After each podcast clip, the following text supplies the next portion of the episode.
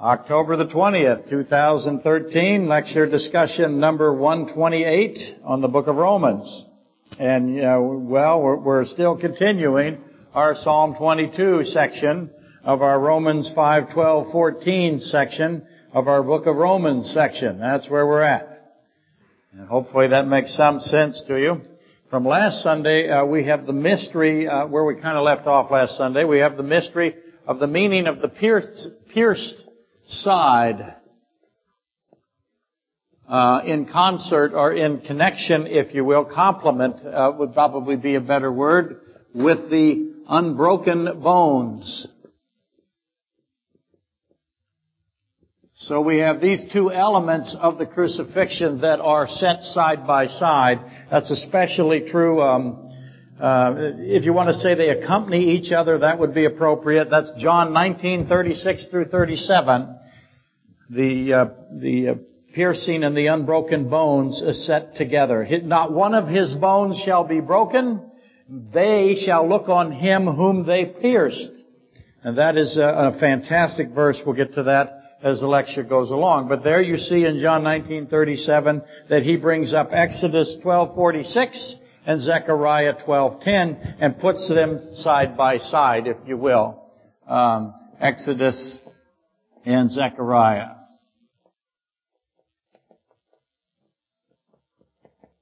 Is that right? 1246. Got the two and the four backwards. Which will happen a lot.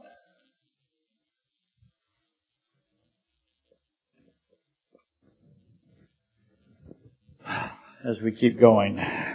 And, what I mean by that is that you need to start to look at these two uh, as as if they accompany each other. Don't separate them out. Don't think that they have no relationship. They have an unbelievable relationship, as you should expect. When you see something that is pulled out of Exodus 12 and something that is pulled out of Zechariah 12 and they are put together by the Apostle John, uh, for example, as evidence of the deity of Christ, because that's the whole reason he writes uh, the book of John, is to prove to you that Christ is God himself. That is his major purpose, his only purpose, frankly. It's a proof of the deity of Christ. So you know that he is doing it uh, in order to uh, continue that proof. And I consider, and this, this is my opinion, obviously, you get a lot of my opinion today. I try not to do that, but it's one of those days. I consider the unbroken bones and the pierced side two elements of the crucifixion that have yielded the least amount of their, uh, if you will, their secrecy. Um, they are very shrouded. They, I think they remain shrouded. Um, and all we really know is what they connect to. We know the pier side connects to what? Come on, you can do this. What's the pier side connect to? Adam, very good. What do the unbroken bones connect to? Well, that's the Passover lamb, right? So we can find where they connect, and that's helpful. But their meaning is still not necessarily explained by that. We connect, that's what, why I put Adam and the Passover lamb up there. I know there are other connections you can make, but those are essentially the first mention of the types that uh, are in, that are the pierced side, that are fulfilled by Christ. The pierced side is, is given to us in typology or in prophecy by Adam and that it is fulfilled on the, on the cross at the crucifixion. The unbroken bones are given to us in prophecy and typology, if you will, by the Passover lamb, and it is fulfilled by Christ on the uh, crucifixion as well. So we know what the first mention types are. But first mention, again, being the first time that it is mentioned in Scripture in any form. Uh, first mentions are very important as you study the Bible. If you find a word in the New Testament that or in, uh, somewhere in the Old Testament, go find where it is first mentioned in the Bible, and that'll help you. God is consistent. He, he works that out very, very well. He's really smart. Uh, so start expecting that. Instead of the opposite, which we'll talk about in a minute, there's an opposite to that. But the exact meanings of the pierced side and the unbroken bones uh, are still evasive. And I brought this up last Sunday by asking what is the meaning? Not just the connection, not just the first mention, but what's the meaning of the pierced side? Or why is this piercing facet detail, if you will, um, included in the crucifixion? It isn't an accident.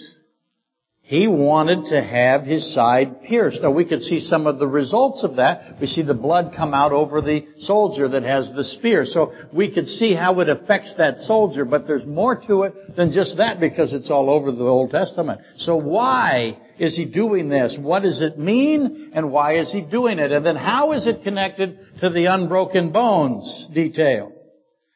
And then when I, what is the meaning of the unbroken bones? That none of his bones shall be broken. Why? That has a meaning. It, it's remember, he's always saving, he's always teaching. So, oh, so what is the, the meaning of it and wh- how is he using it? And finally, when I take those two parts and put them together, what else is, what is the sum of the two parts? Because that's what I have. I have two pieces put together that make a total. And, and yes, I know, I, this is where I'm going to deviate just a second. I know, in case you're wondering, uh, some people wonder if I'm cognizant of the size and scope of the contrary view to what I'm giving you today. I have a view of the crucifixion of Christ. I'll explain what it is again here in a minute. And there's another view. What I like to call the what? That's right, the wrong view. Okay? and I am aware of it. I know it's there. And they overwhelm me in numbers. No question about that. I don't know if Jeff is still listening out there, but hi Jeff if you are. But Jeff used to always ask me, uh, he would go back to pastors that he had in Denver and ask them questions and, and he finally come to the conclusion, is there anybody else, he would ask me, that, that, uh, presents this way, this uh, line of thinking. Uh, not very many of us left. Sometimes I feel really lonely. But I, I know the other view really well. That's something that I do. I make it a mission of mine to understand it better than they do. But I am single-minded on the issue. Uh, I will not be convinced by them. They cannot convince me. It is impossible. I will die this way. There is no hope that I will change my mind. The crucifixion of Jesus Christ revealed His Godhood. He's saving and He's teaching. One of the things He's teaching is that He is Lord God. That He is uh, the Creator God. He is the only God. There is no God but Him. And he's doing it in unimaginable, incomprehensible ways. If we, you were there to watch what he did and heard what he said, it was said and done in a way that was amazing and we can't even describe it. And his omnipotence, that's his power, all the power that he has, and he has all the power, was on display at the crucifixion for all of his creation. What do I mean by that? He wants to make sure that the angelic host hears and sees what he's doing because he is solving Matthew 4 where, where Satan has come to him and asks the question, this is the first lie of Satan, where Satan does, might know, and that debate goes on, but uh, because it's called a lie, but Satan puts a question in front of God, not knowing it is God, uh, not being aware of the hypostatic union that is there, God-man union, and the entire angelic host is watching that contest, if you will. It's not really a contest. Because one side is God, the other one is not. So it's a massacre. But that, the massacre of Matthew 4, the solution to the lie of Satan that is given there, and that question again for those of you on the internet, you can find it uh, in earlier uh, lectures, but that question is essentially the omniscience of God and the free will sin of uh, a created being, how um, how both of those can uh, uh, exist simultaneously. But Christ is answering that question uh, for the angelic host on the uh, or proving that the solution has now been has now occurred on his uh, cross. That's one of the things he's doing. And I'm on the side that says each and every recorded detail of the of the crucifixion contains volumes on its own. In other words, they're just massive uh, events. They're just unbelievable. You could devote your whole lifetime to one single piece of it. You just finding out why he makes sure that he's crucified on top of the skull of Goliath. Now you gotta go back to Goliath, go through the David and Goliath issue, look at the Antichrist uh, prophecy that is there, look at all of that. You could devote your lifetime just to the skull of Goliath, uh, why his head was cut off, why the skull was brought back to Jerusalem, what the purpose of that was. That's Genesis 3.15. Lifetime, just there. Gleaning the totality of the skull of Goliath. Or the two poisons. Why these poisons? Why did he take one, turn one down? You could take Simon the Cyrenian that has to carry the crossbeam. What Christ is doing, what he's teaching, why he did it. Can God carry a stick? Is my question I ask all the time. Of course he can. But he makes Simeon Part of the Simeon prophecy. Simon Peter, Simeon the Cyrenian, Simeon uh, of the twelve um, that is imprisoned, uh, Simeon the prophet. Collect all the Simeons. Take you a lifetime. The two thieves. What, what they said, why there's two, how far apart are they? Why one did what he did, or, or if you will, any one of the seven sayings, just just to get you started. All, any of those small pieces, if you want to call them small, they're not small. They're huge pieces. That's my position. I've gone, what, 10 weeks on Psalm 22.1? I haven't started Psalm 22.1. Because I gotta do Psalm 23 and Psalm 24 in order to do Psalm 22. I haven't gone to the, to the trust, the not ashamed versus the blackness. I'll do that hopefully next week. I could go a year on Psalm 22. I've done it. So my position is, and my point is, is that I approach the crucifixion of Christ from the perspective that He is in complete authority at all times, doing and saying exactly what He purposed before He made time, when He precisely intends. And I, my position is Jesus Christ is omnipotent creator God, saving and teaching from his cross and nothing can stop him or, or affect him. And everything about the crucifixion, all of it that is written, must be reconciled with that fact. The fact of his godhood. And then that requires one now to look upon every seemingly innocuous detail as the opposite of that. There is no such thing as a uh, seemingly an, or an innocuous detail. There is nothing. Everything is critically important. Everything is massive and voluminous and just of fantastic value, even the very smallest piece. And as you know, that's true of all of the Bible. But if, my view is if you can't approach the crucifixion of God with that on the forefront, um, what will result Eh, with the remainder of Scripture, Uh, I, I, submit is going to be cast, catastrophic doctrinal error. So if you can't get the crucifixion right, then you're just going to be a, a mess everywhere else in the Bible when you study it. That's my view. Put it another way to disregard the godhood of Christ at his crucifixion. My goodness. If you disregard the godhood of Christ at his crucifixion, that's going to be so very crippling that all of the Bible to you now is going to be a, a, a clouded, uh, just a big cloud for you. You're not going to see dimly.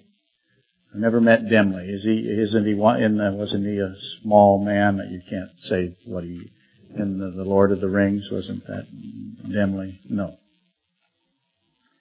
Okay. You won't see dimly. Dimly is way too bright.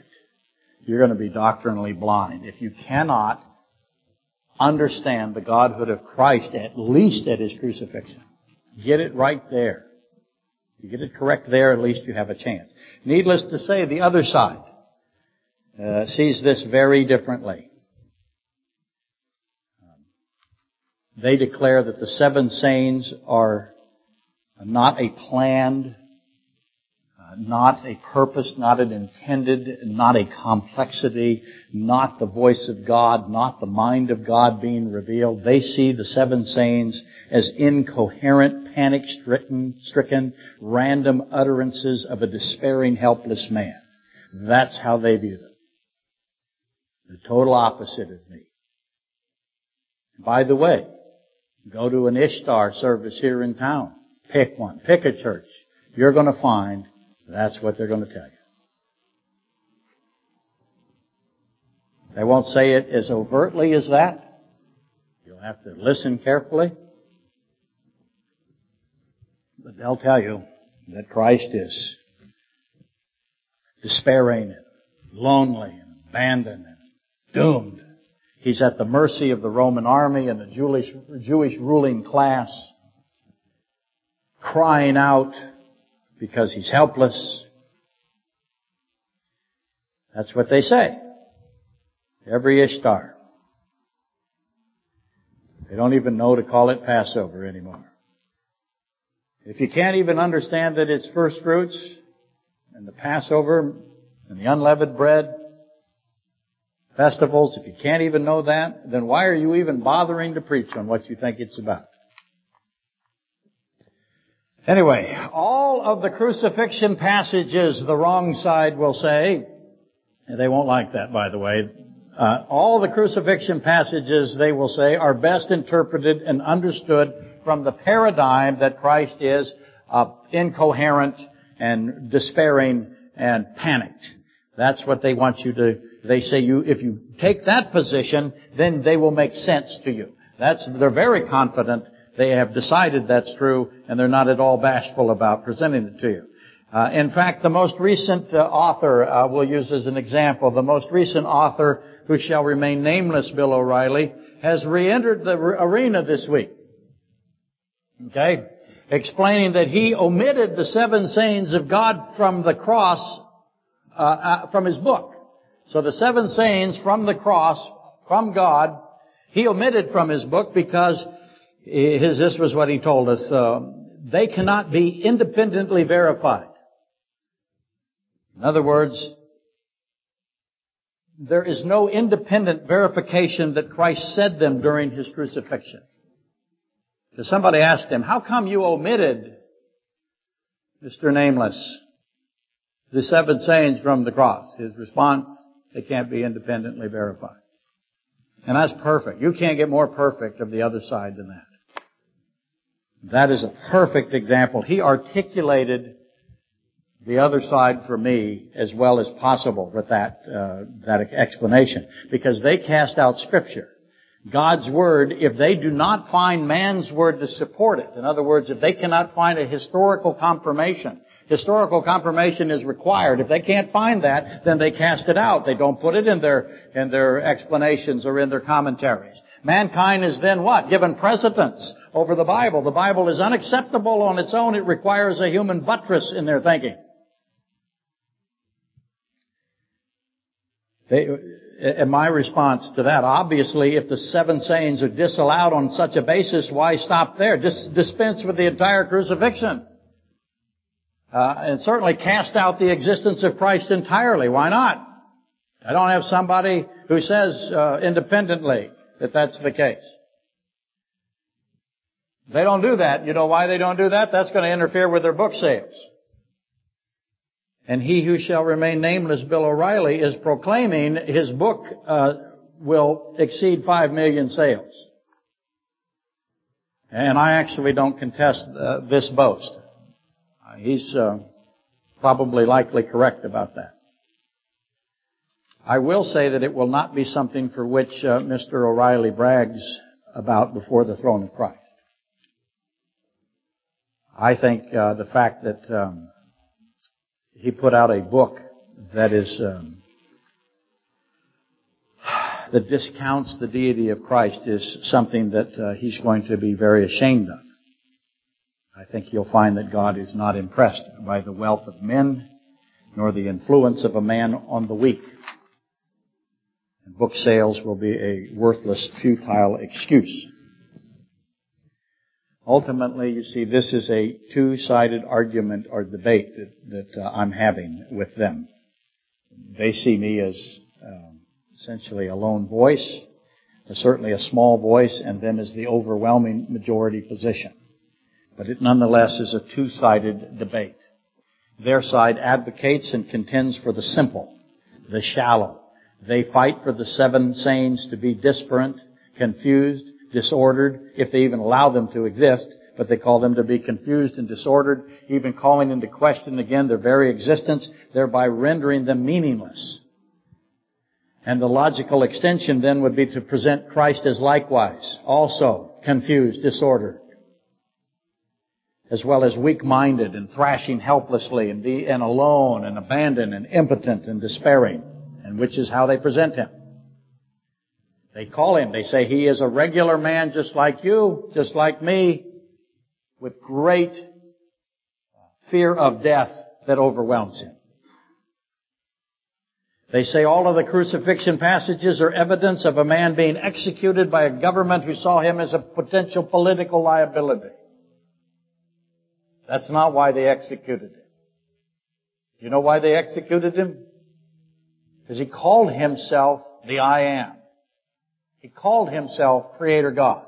But they say he's being executed as a political threat.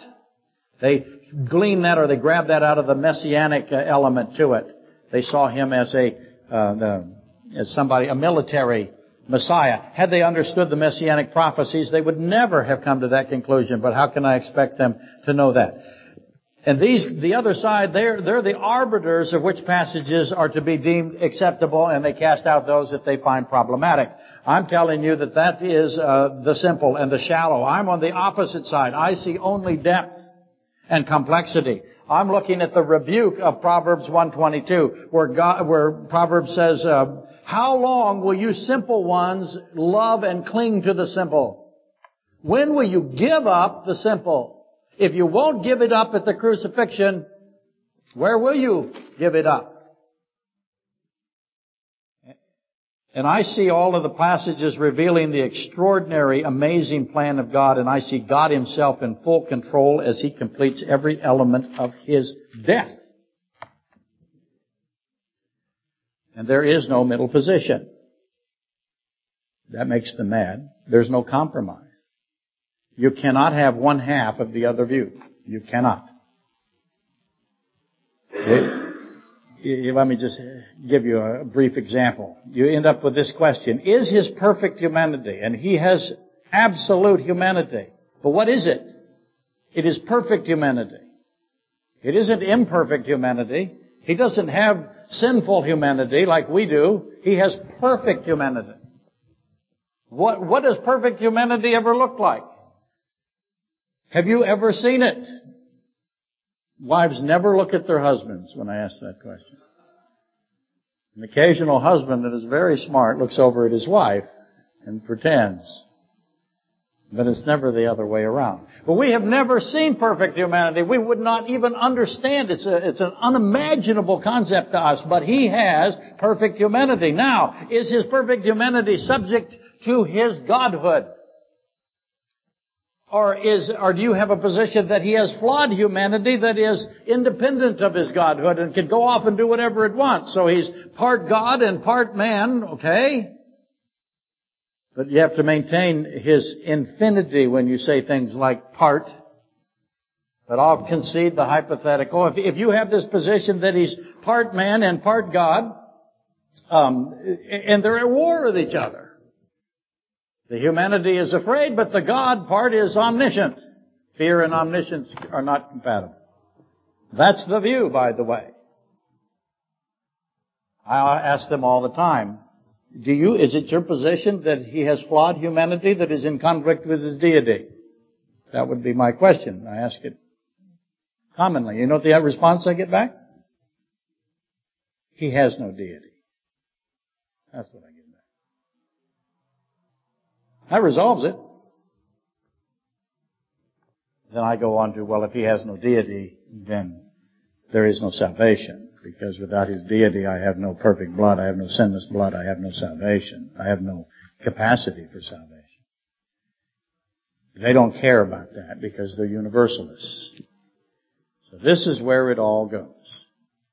When you get up to the higher reaches uh, of the uh, doctrinal universities, if you will, or to the doctrinal schools, you will find that that's where you end up.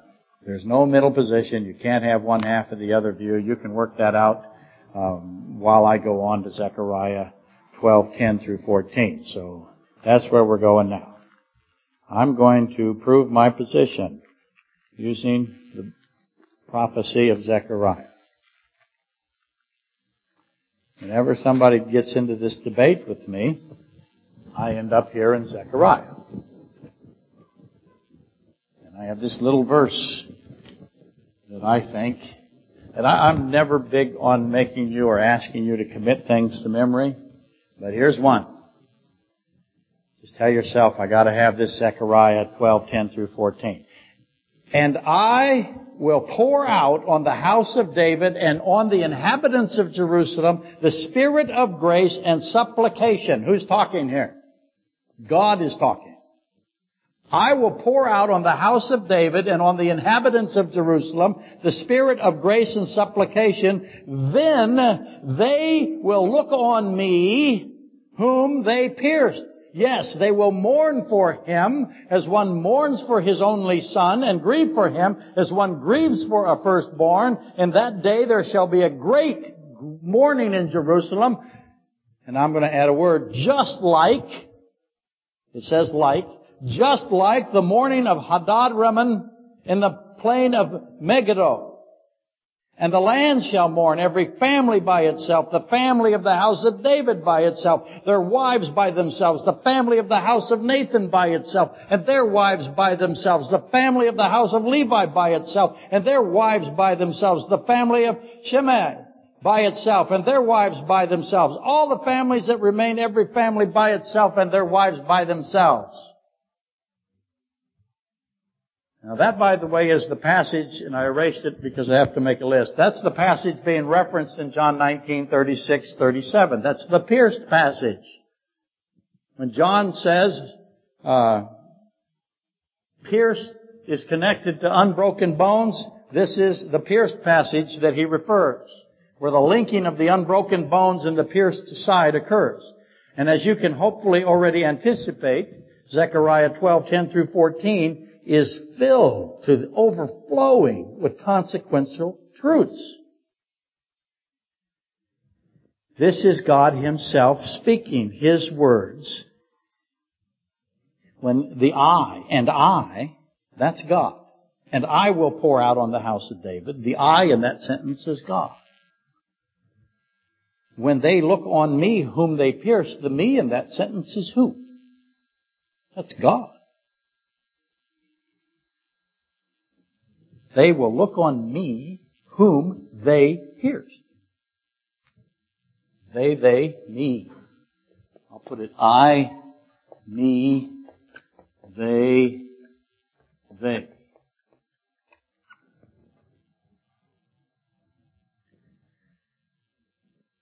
What do you notice about that? I'll do it again. Then they will look on me. Where are they going to look on me? Who's the me? He is God. What did he just say? He just said, definitely, without stuttering, that it is Him on the cross. God is on the cross.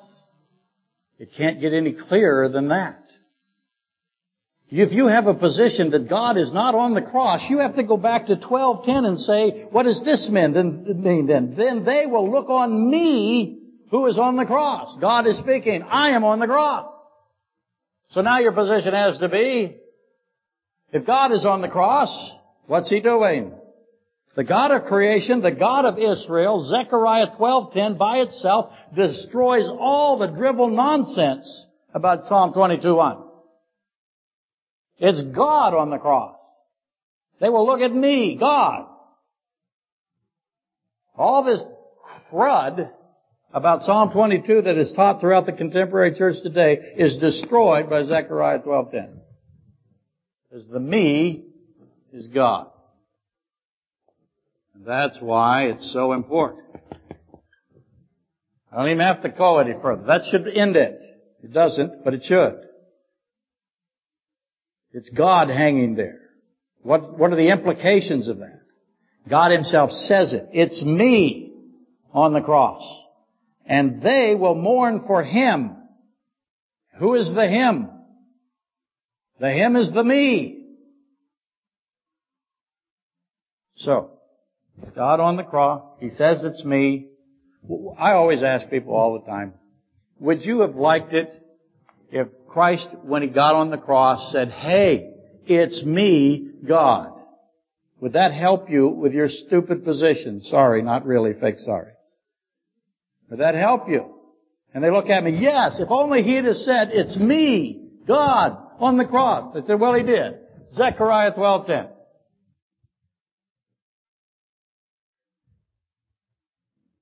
They will mourn for him who is the me. So that's God there. Is he weak? God weak? God afraid? God despairing over his physical death? God crying for himself?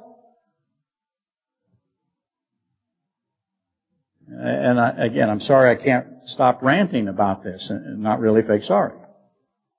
It makes me furious how the modern church portrays Christ God on the cross. The modern church is destructive here. It's apostasy, heresy, blasphemy. Okay, so you got that, I hope. Moving along. Josiah is the next reference. The mourning of Israel for the re- rejection of Christ. See, God is saying that He's going to pour out grace, and He's going to say to them, it was me on the cross. It's me. He says it here, but he's going to say it again. That was me, the God of Israel, the God of creation, the only God, the all God. That was on the cross. And you rejected me. That's what he's going to say to them. And they're going to mourn because they realize something now. What do they realize? That's right. They realized they were fools. They were idiots. And they're going to mourn for their foolish, foolish ignorance that they did not know that that was the Lord God Almighty Himself who was on this cross, His cross. And they're going to mourn that they were so ignorant that they were mocking their own God. That's what Zechariah 12:10 says. And once they realize that, all of the totality of Israel will mourn just as they did for King Josiah. Because that's that reference. In that day there shall be a great mourning in Jerusalem like the mourning that happened at Hadad Rimmon in the plain of Megiddo. Which is King Josiah. And there you go is your big, your big clue.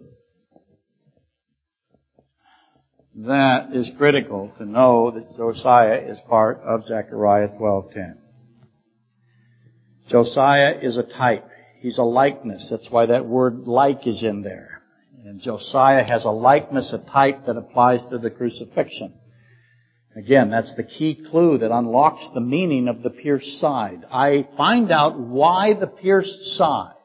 Again, I have the typology that the church comes out of the, I'm sorry, that Eve comes out of the pierced side of Adam in an operation that God does, if you will. That you make the case that Adam's deep sleep is the equivalent to physical death. Out of the side of Adam comes the bride of Adam. Out of the side of Christ comes the uh, bride of Christ. But again, he didn't have to do it that way. Well, he did because he's omniscient. Why did he do it that way is the better way to put it.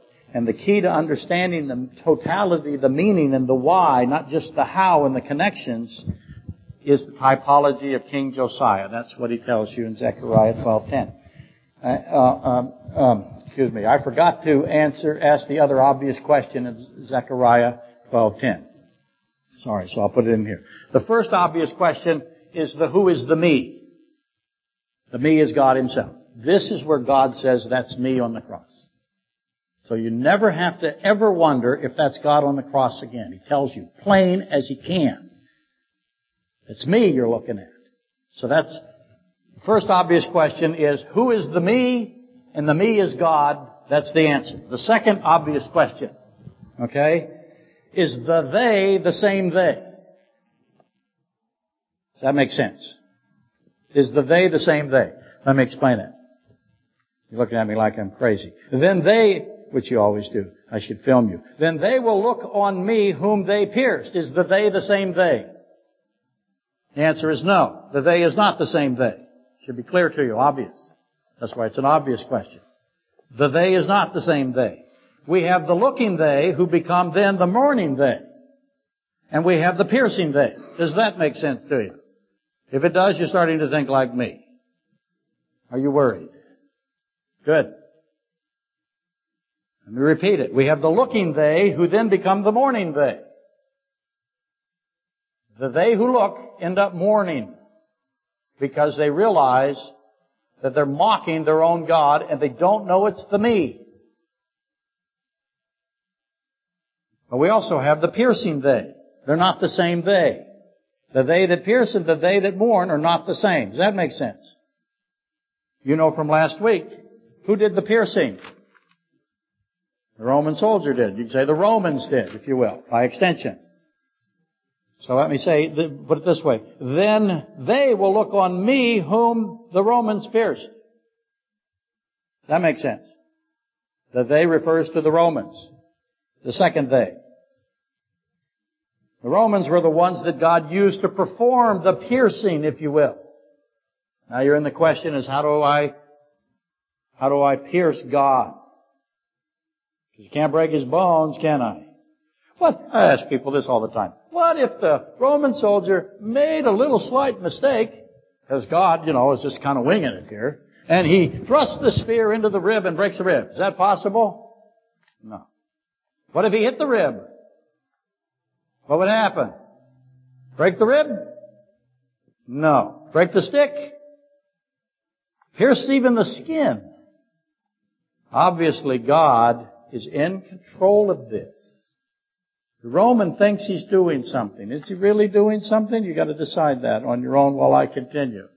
But God used the Romans to do these things. He used the Roman to perform the, the piercing. The nation of Israel were the ones who looked upon him and rejected him as king. They're the first they.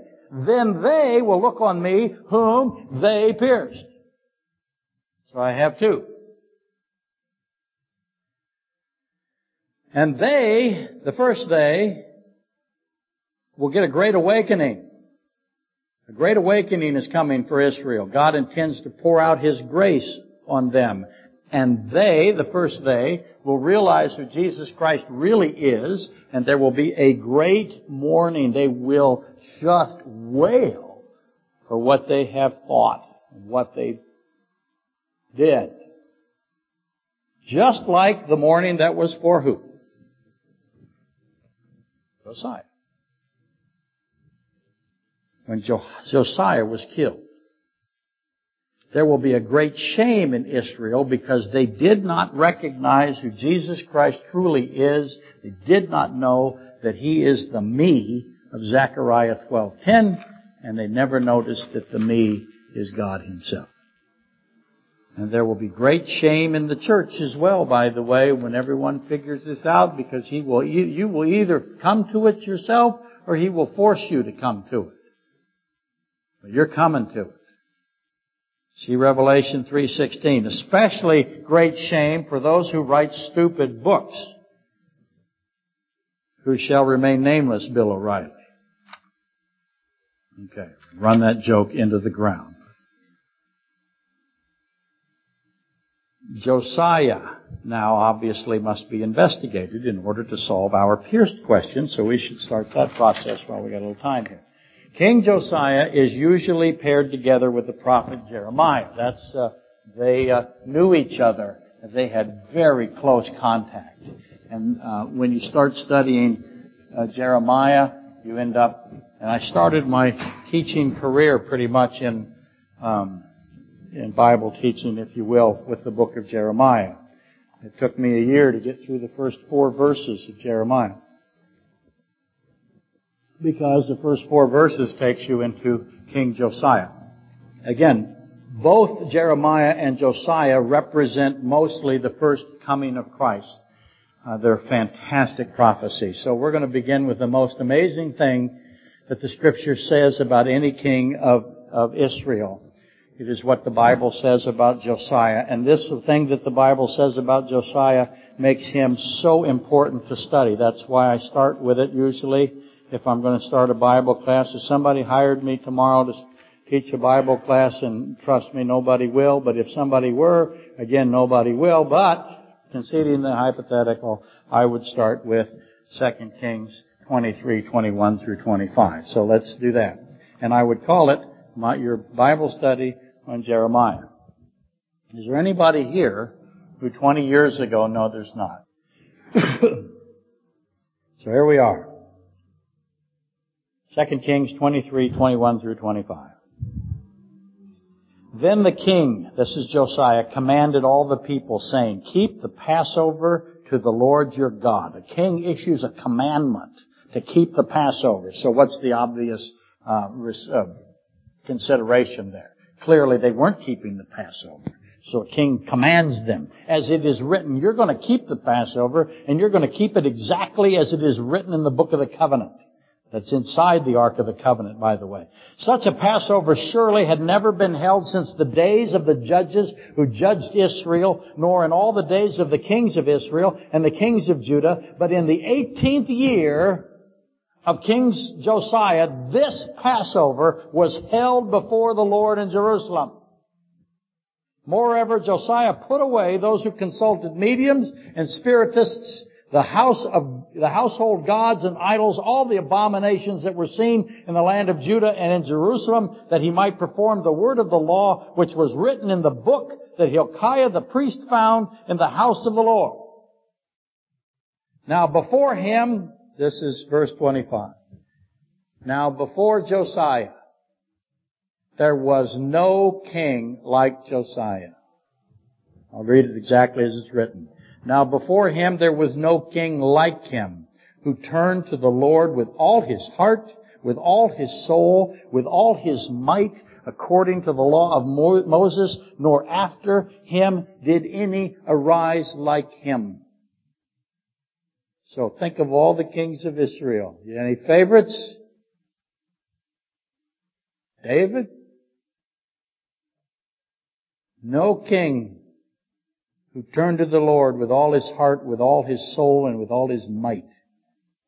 Like Josiah. Not before, not after. That's why we study Josiah. He is an amazing man of God.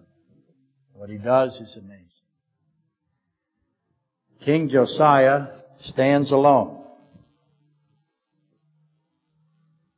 I get asked all the time, what should I name my son? I never tell him Josiah because of what is said about him. This is a, this is a person that figured it out. And when he did, he became incredible. In the 18th year, so we're going to make a list. The 18th year. So how long did he go? 18 years this Passover. Finally, he says, what we're going to do this Passover is we're going to do it right. I'm going to get rid of all the perversions and the abominations, and we're going to do this one right by the book that we found. We found the book. Hilkiah found the book. I'm going to make the case in the weeks that come that Hilkiah is the father of who? Jeremiah. That begins the bond between Josiah and Jeremiah. This Passover was held before the Lord.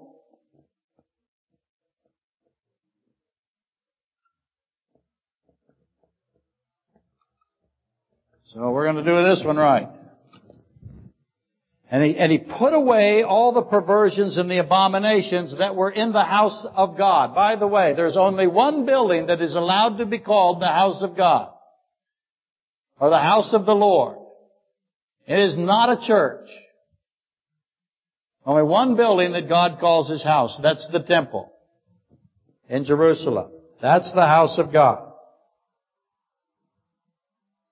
But Josiah cleaned out the temple. Let me say that again. Josiah cleared the temple.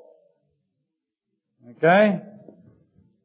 He cleaned out the temple.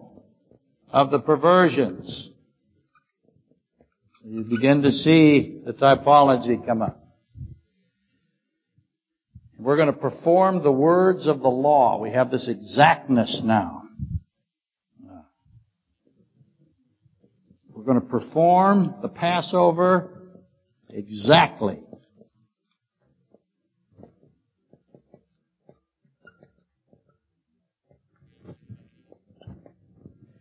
And Hilkiah found the book.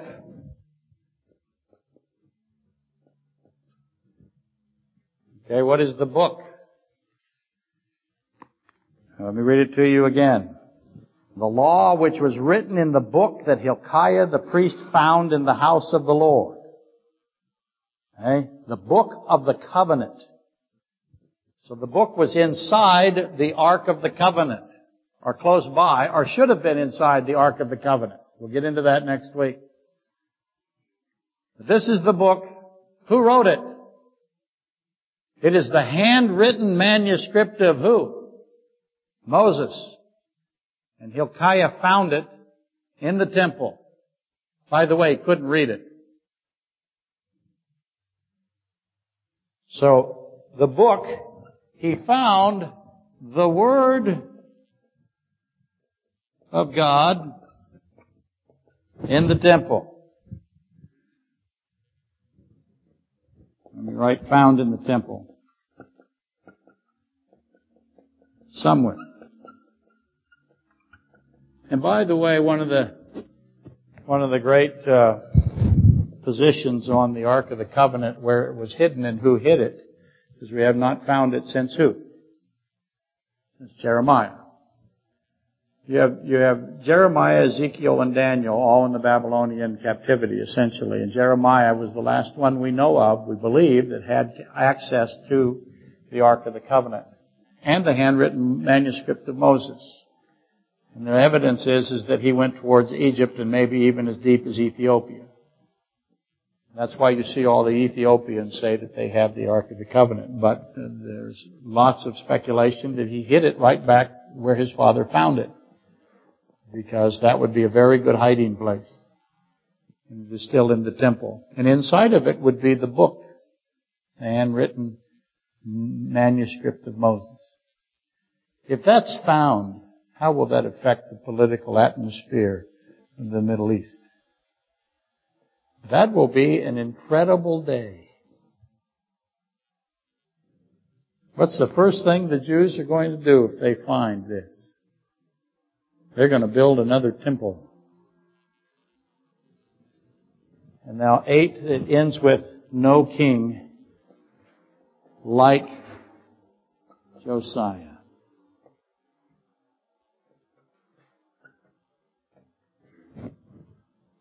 So on the 18th year, Passover is going to be done correctly. He cleans out the temple. He performs the Passover exactly as the book says. Hilkiah is his priest that found the book.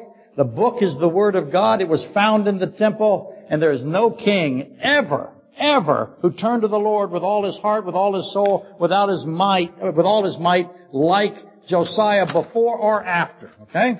Got that? So, now I erase all of that. Because we gotta make another list.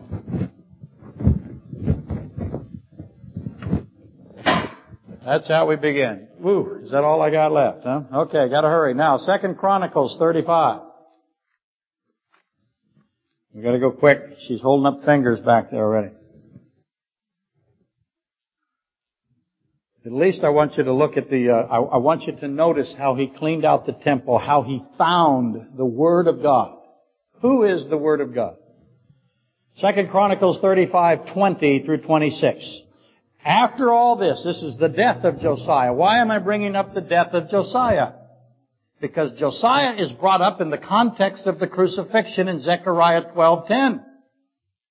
Because you did not know it was me on the cross, you're going to go into mourning just like you mourned the death of Josiah. It's a crucifixion uh, context. After all this, when Josiah had prepared the temple, Necho, king of Egypt, came up to Now this is the Pharaoh of Egypt, by the way. That should trigger you right off the bat. Necho, king of Egypt, came up to fight against Carchemish by the Euphrates and Josiah went out against him. But Necho sent messengers to him saying, What have I done to, with you, king of Judah? I have not come against you this day. He was going to help the Assyrians, by the way. Evidence is, is once he helped the Assyrians, they would both combine and come back and slaughter Israel. But what have I done? So he's probably lying here. Is that a surprise? He's the Pharaoh. What have I done with you, king of Judah? I have not come against you this day, but against the house which, with which I have war. For God commanded me to make haste refrain from meddling with you who is with me lest he destroy you. In other words, God has told, no man has turned to God like Josiah, and the Pharaoh says, don't fight with me, Josiah, because God's on my side. Okay. Hopefully you're suspicious. Nevertheless, Josiah would not turn his face from him. Which means that Josiah did not believe him, knew for sure this was an enemy. But disguised himself. I gotta put that on the board because I'm running out of time. Josiah disguised himself. Okay. Cleared the temple, and now he's disguising himself. This is the king of the Jews, and he's disguised himself so that he might fight with him. And he did not heed the words of Necho from the mouth of God. So he came to fight in the valley of Megiddo, Megiddo. And the archers shot King Josiah. And the king said to his servants, Take me away, for I am severely wounded. His servants therefore took him out of that chariot that chariot, very important, took him out of that chariot and put him in the second chariot. What's going on there? So uh, that he had, and they brought him to Jerusalem. So he died and was buried in one of the tombs of his fathers. And all Judah and Jerusalem mourned for Josiah. Jeremiah also lamented for Josiah. And to this day, all the singing men and all the singing women speak of Josiah in their lamentations. This, by the way, written approximately 90 years before Zechariah 12:10. They made it a custom in Israel, and indeed they are written in the laments. Now the rest of the acts of Josiah and his goodness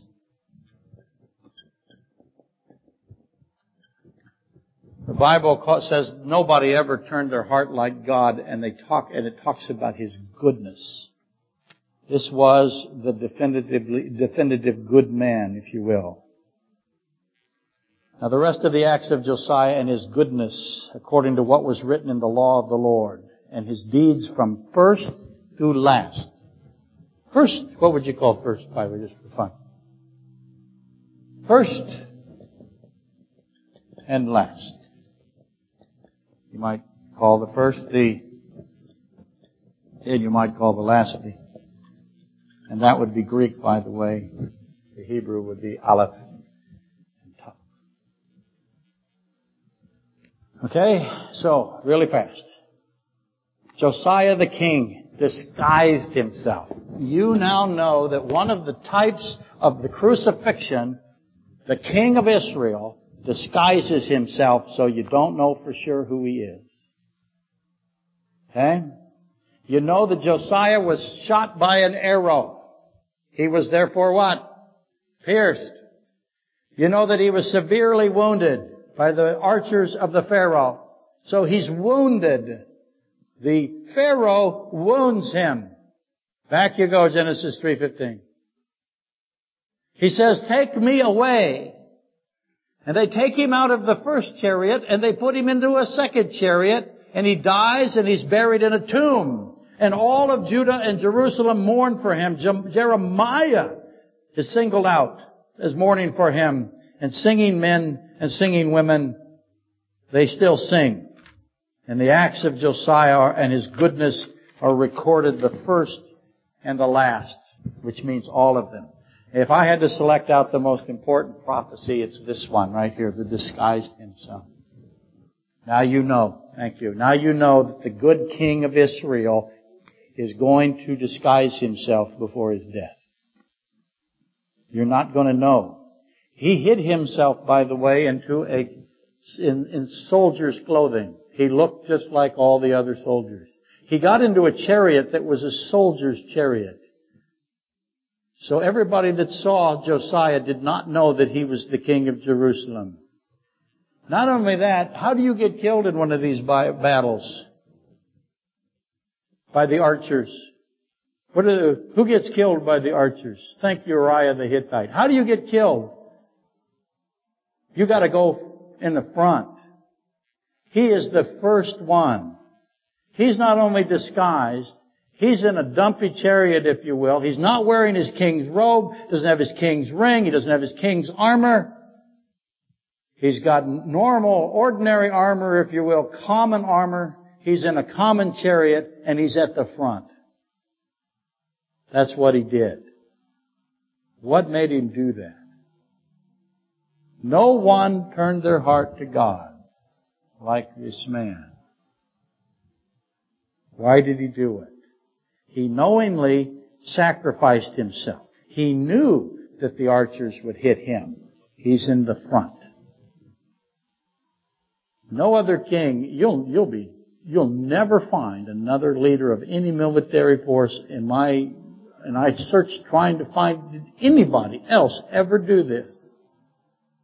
You make the case the one other man disguised himself. Uh, Santa Anna put on a soldier's uniform and tried to hide from Sam Houston. I got interested in Santa Anna because he made chiclets. Never mind. He really did, essentially.